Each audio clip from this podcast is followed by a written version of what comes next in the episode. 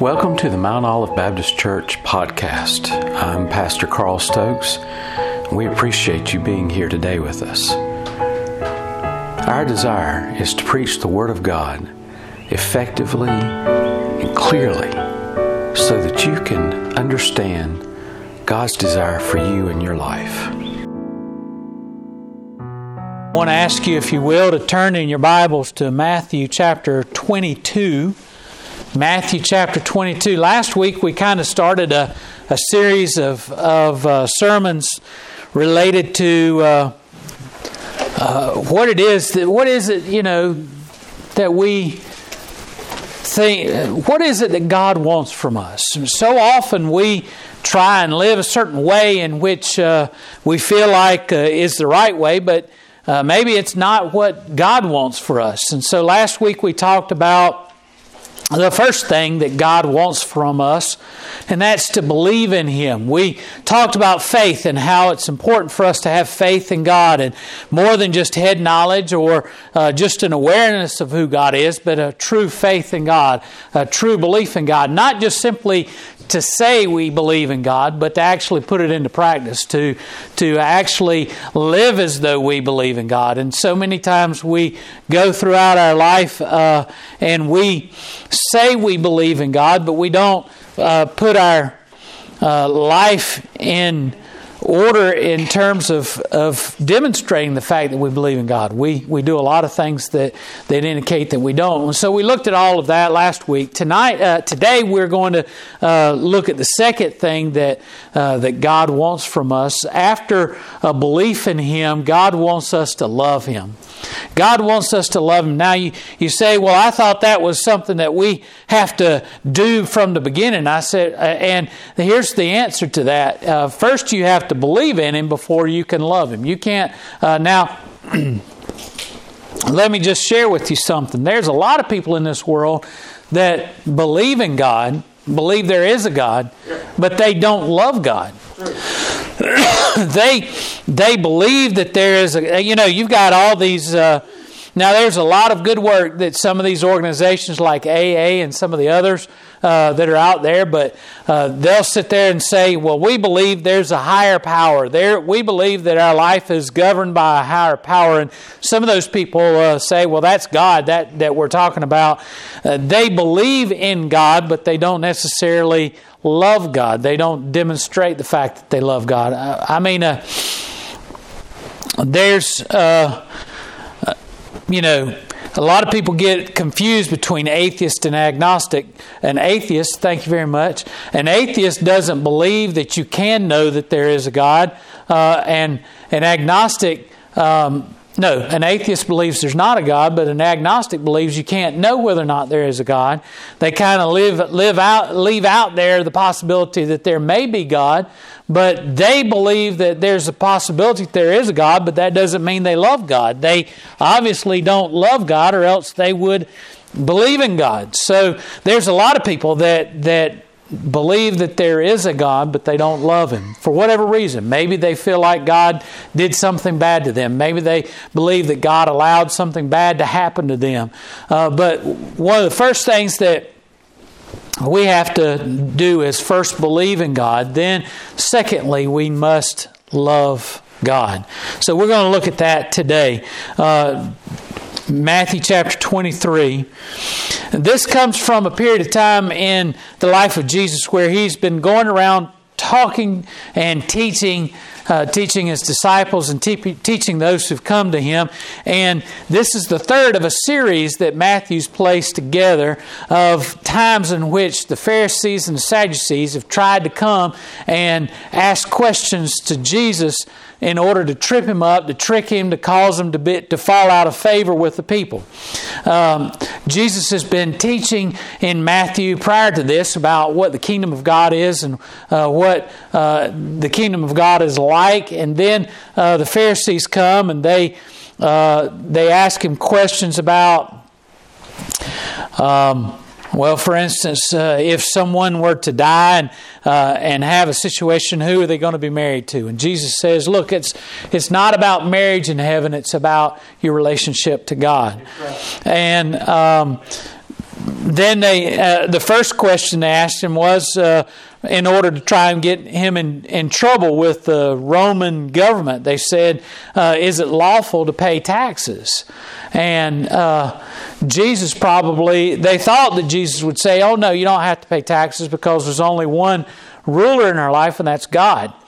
And that would have gotten Jesus in trouble with the Roman government uh, as a, a, dissenter, someone who was trying to overthrow the government.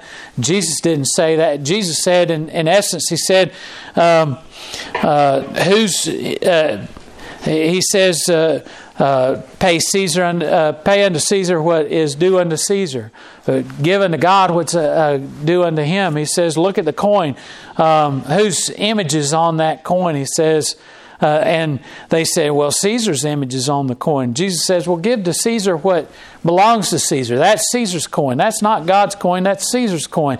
But what he was getting at was, "Is who are you? You're the image of God. You ought to give yourself to God." Give Caesar the coin, give God yourself. True. And so we see here that Jesus has answered without any problem all the questions that have arisen. And in verse 34 it says, But when the Pharisees had heard that uh, Jesus had put the Sadducees in silence, they were gathered together. They were probably over there uh, celebrating. They, they didn't get along with the Sadducees all that much. They disagreed about uh, life after death and, and the resurrection. And so they were probably, all right, this is our chance. Let's go get them. And so one of them, which was a lawyer, asked Jesus a question, tempting him and saying, Master, which is the greatest commandment in the law? Now, this was to try and uh, put Jesus at difference with those in the religious community. Jesus said unto him, uh, he said, He's answering the greatest command. He says, Thou shalt love the Lord thy God with all thy heart and with all thy soul and with all thy mind. And this is the first and great commandment, and the second is like unto it Thou shalt love uh, thy neighbor as thyself. On these two commandments hang all the law and the prophets. So, this is the command that Jesus gives us. That we're to uh, love God with all of our all of who we are. And so after we come to God and believe in Him, we're to love Him. What's the sense in believing in God if we don't have a relationship with Him? Uh, it's one thing to just simply believe that there's a God out there, but God doesn't want simply for us to believe in Him, He wants us to love Him. And so Jesus says, uh, You're to love God, and all those who were of the uh, Jewish persuasion who were listening to him would understand this uh, saying. It comes from a command that was given uh, in the Old Testament that they recite this um, uh, twice a day. Uh, Thou shalt love the Lord thy God with all thy heart, with all thy soul, and with all thy. and uh, Mark says spirit. Matthew here says mind. So Jesus says, Thou shalt love the Lord thy God with all thy heart. What is really love? What is. Uh, uh, that's not the beginning of a song. That's that's really what the question that we need to really think about. What is love? Is it those fluttery feelings you feel inside of you uh, um, when you are sitting next to somebody that, that's really caught your fancy? That, that is that really love? Well, we can't have that kind of love with God. Uh, you know, we don't have that kind of, of relationship with God. It's a different kind of love.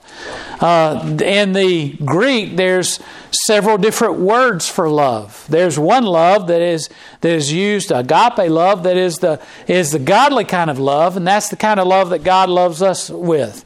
It's not the same as the eros kind of love, the kind of love that we talk about when we uh, find that special someone that we want to uh, uh, have a relationship and, and, marry and, and start a family with. That's the different kind of love. It's not the phileo love, the kind of love that's used uh, towards uh, someone that's very close to you as a brother. Uh, it's not any of those. Uh, it's the God, agape kind of love, a kind of love that's that's there regardless of how you act, how you react. Basically, what Jesus is saying to them is you need to love God the same way He loves you. You need to love God, first of all, with all of your heart. Well, if you have uh, ever been a young person in love, you know that love uh, can be fickle when you're young. When you're young, you can uh, uh, have uh, an opportunity that you see someone that you think is really nice and that you really think that you might love. And but all of a sudden, if they don't treat you the right way, they don't respond to you in the right way, you could turn that on a dime and start loving somebody else that comes along. That's not the kind of love that Jesus is talking about here. When you love someone with your whole heart, you love them uh, unreserved. And really, what Jesus is talking about is really at the heart of the problem that Israel had. God spoke many times about the relationship that He had with Israel as the kind of love. And He spoke about it in terms of uh, them.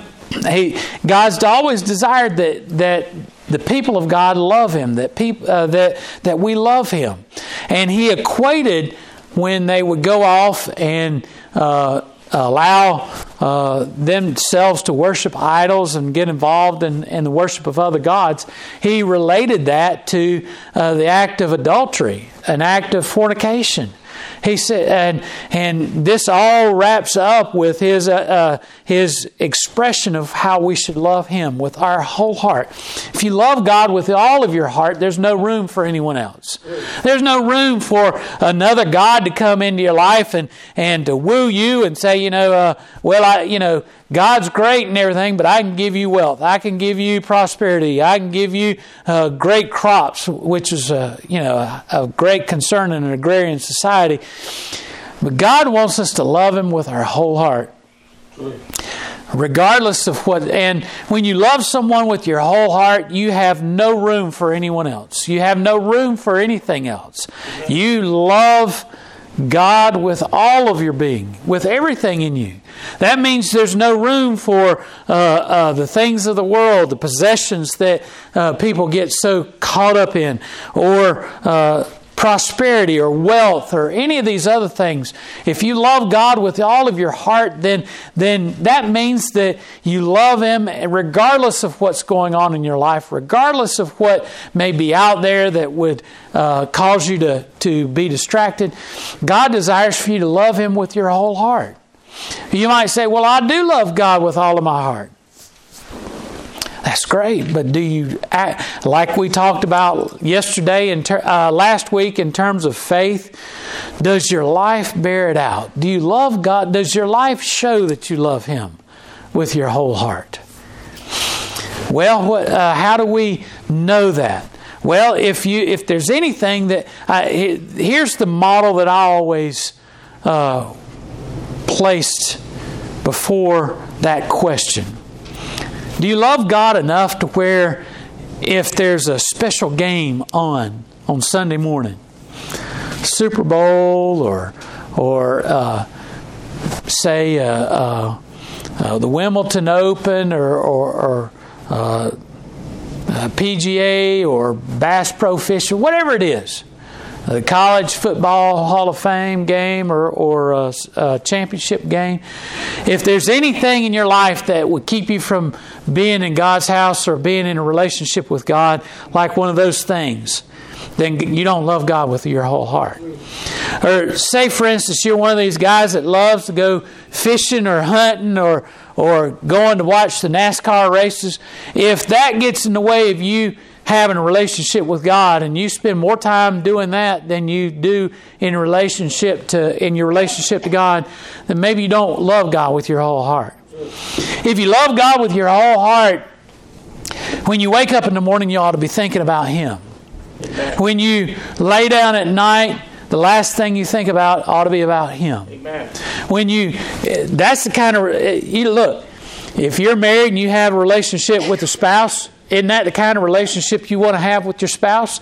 Wouldn't you want? Uh, you wouldn't want somebody that uh, to love somebody that, that only loves you when they feel like loving you. They, you wouldn't want to love somebody when it's convenient for them to love you.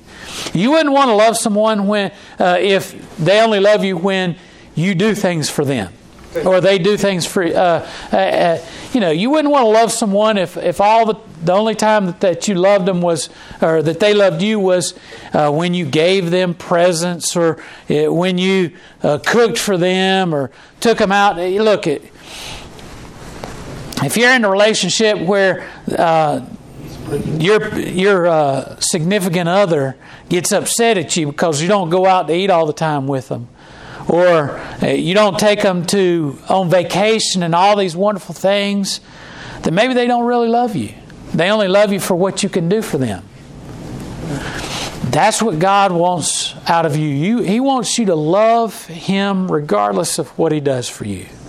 Regardless of the fact. Look, there's a lot of people in the church. Look, not just out in the world, but in the church. They only they love God and you ask him, why do you love God? Well, he sent Jesus to die on the cross.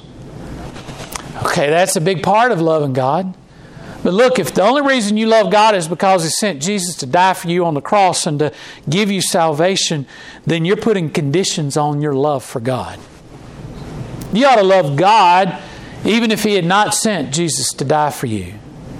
Now, I'm not saying He didn't. I, I'm saying you should not put conditions on your love for God. God does not put, conditions on His love for you. You say, well, how can that be? How do you know that? Well, I can tell you that is a certain because He did send His Son to die on the cross, and He loved you enough to do that for you, even when you and I did not love Him when we were at enmity with God, when we were enemies with God, when we were yelling and shouting and kicking and screaming at God, saying, "I want to do my own thing. I want to sin the way I want to. I want to live my life the way I want to live. I, don't tell me what sin is." God still loved you enough to send Jesus to die for you on the cross. He didn't wait until you all of a sudden said, "You know, I love God," and then He said, "Okay, I'll let I'll let Jesus die on the cross for you now." He sent Jesus to die on the cross for your sins, even when we were at odds with God, when we were at opposition with God, and expressed His love for us in that same way. Now, if He loved us, that's loving us with His whole heart. Jesus says one of the greatest things you can do is to love God with your whole heart. Love Him even when you don't feel like He's answering your prayers the way you would have Him to answer. Even when your life may not be going the way that you feel like it ought to be going. I admire the people who have endured such hardships, like those who uh, kept their faith and love for God, even in the midst of persecution. Like, uh, you don't have to go back that far, really. Go back to the time of persecution of the Jewish people uh, during uh, the World War II.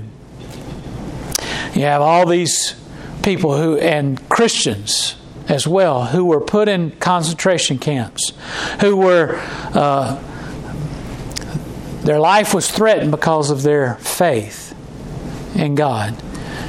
They love God even in the midst of all of that, in the midst of, of being persecuted, in the midst of being marched into gas chambers and, and killed simply because they were Christian. Now, there's people to this day that are still martyred for their faith, that are still uh, uh, persecuted for their faith. I have great respect for those people because, look, their life is going uh, worse than any of us can ever comprehend and yet they still love God. They still profess their love for God. That's the kind of love that God calls for us to have with our whole heart. He says also, love Him with our whole mind. Okay, well, if you already love God with your whole heart, how can you love God even more? He says, love Him with your whole mind. And what is Jesus trying to tell us about that? How often do you think of God in your love for Him? Do you only have time for God for an hour on Sunday morning? Maybe occasionally when you sit down to uh, to eat, you think, "Well, I better thank God for the meal I've got." Maybe uh, once a year when you come to church for Christmas uh, or on Mother's Day, something like that. You don't love God with your whole mind when that's the only time you think of Him. Let's bring that down to a personal level that you can understand and comprehend. Let's say, for instance, uh, you're going on a trip. You're going because of your work. Maybe you're going someplace like Tokyo, or you're going someplace like uh, Paris. And only you're going, not the rest of your family, just you. You're going to uh, there because of your job or something else that you're doing, and so you go and you head off for this place. And you get home. Well, one of the first things you can demonstrate your love for your family is once you get there, what would you do? Pick up the phone and say, Hey, I got here okay, I'm fine. That tells them back there, you, you think about enough of them that in the midst of all the fun you're having, you're telling them, Hey, I, I'm thinking of you, even in the midst of being in this wonderful place, I'm thinking of you back home. Then when you get home, when you come through the door, what do you eh, what do you expect? You expect your family to come running and embrace you and say, "Oh, we're so glad you're home. We're so happy." Well, if you got little ones, you they want to say, "Daddy, what'd you bring me?" Isn't that one of the first things to say? "Daddy, what'd you bring me?" And what does that demonstrate? Not just simply a gift that you've brought from someplace exotic or someplace different, but the fact that you thought of them while you were there. It demonstrates the fact that I thought of you and I, I, I love you so much that my thoughts were about you, that I thought of, I found something of significance that means the world to you. And I brought it home to demonstrate the fact that I was thinking of you over there when you weren't with me. That's, that's loving someone with your mind. That even while you're apart, you're thinking of them. That in everything that you do, your mind is aware of your love for that person.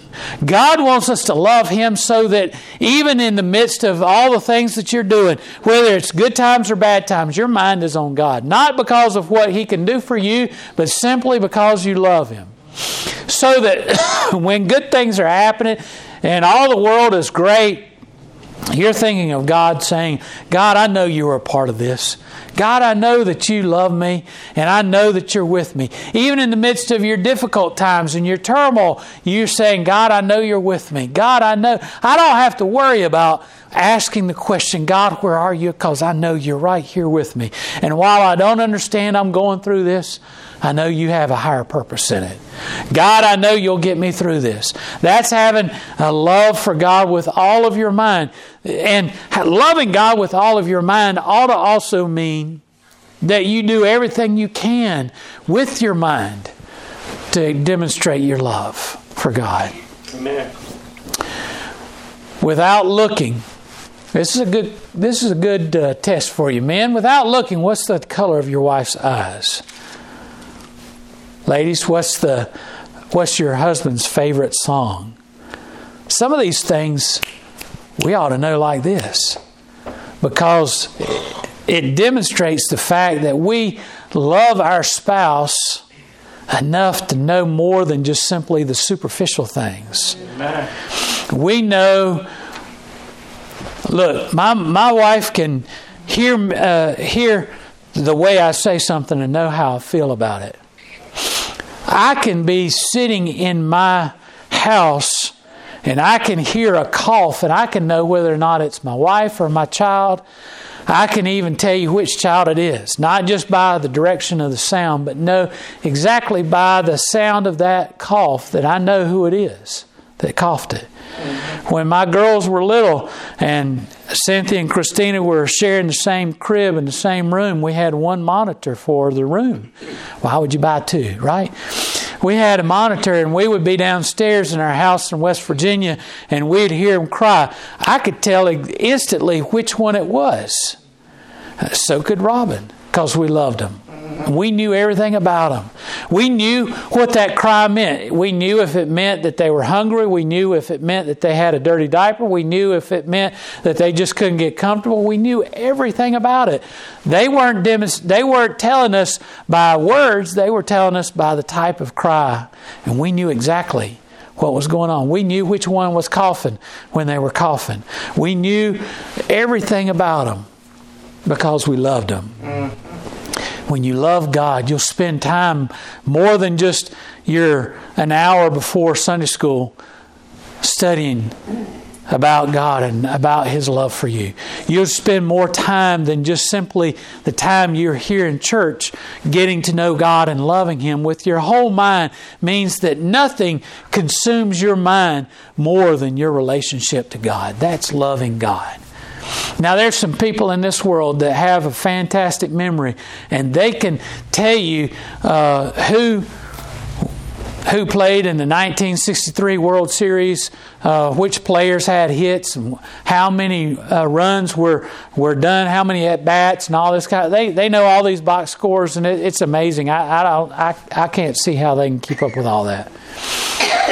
But they love the sport of baseball so much they know all this information. They can tell you how many times a certain team's gone to the World Series. When was the last time they won one? How many ti- how many wins they had last year? Who was on their roster? Who pl- uh, who was pitching in a certain game? All those things because they love the game. They study it. They spend time. If you don't love God that kind of way, then you don't love God. Amen. You ought to love God so much that you ought to be able to uh, read Scripture and study it and spend time with God, devoting your whole self to the love of God. Then he says you need to love God with your whole strength, with your all your mind, your might, with your whole soul. Our love for God should consume us. Our love for God should be all that is in us. And today I want to ask you do you have that kind of love for God? If you love God with your whole heart, mind, and soul, then when God tells you that we ought to be out in this community reaching the lost, it shouldn't matter whether or not you have to knock on the door or if you have to dress like a gladiator and go uh, fight a, a lion in order to get to somebody to tell them about the love of God in your life.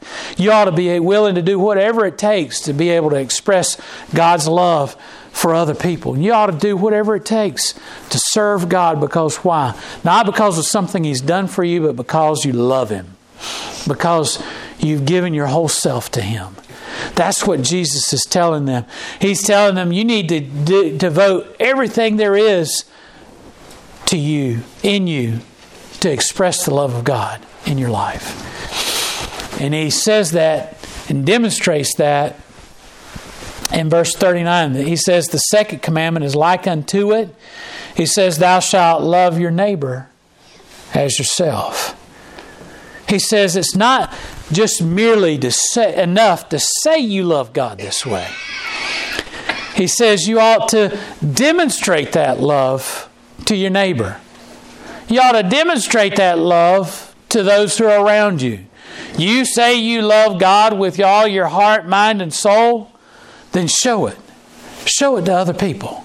Show it to the person that lives next door. Show it to the person that you happen to meet driving down the road. Show it to the person that is mean to you. Oh, that's the hard one, isn't it? It's easy to love some and Jesus even said this, look, it's it's easy to love someone when they're doing good to you, but to love someone who is ugly to you, someone who hates you and despises you, that's a true test of love. Amen. That's really a true demonstration of having the love of God in you. Because God loved you that way. You can't have the you can't love other people without having that love within you and, lo- and loving God that way. And so we're to love others. That means the person that that cheats you in business, the person that is underhanded in your social life or in your business life, the person that undercuts you because they like nothing more than to cut you down, whatever it might be, you love others. Love those who are different from you. Jesus said that when he, uh, when he told the disciples at the end of his earthly ministry, when he said, Go and preach to all nations, baptizing them in the name of the Father, the Son, and the Holy Spirit. He said, not just don't just tell the people around here.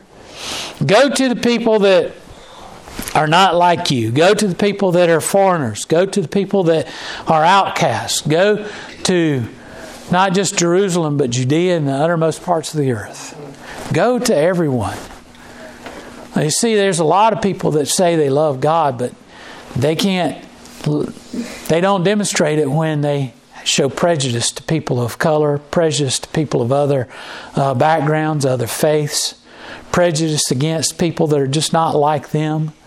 We're to love others like God loves them.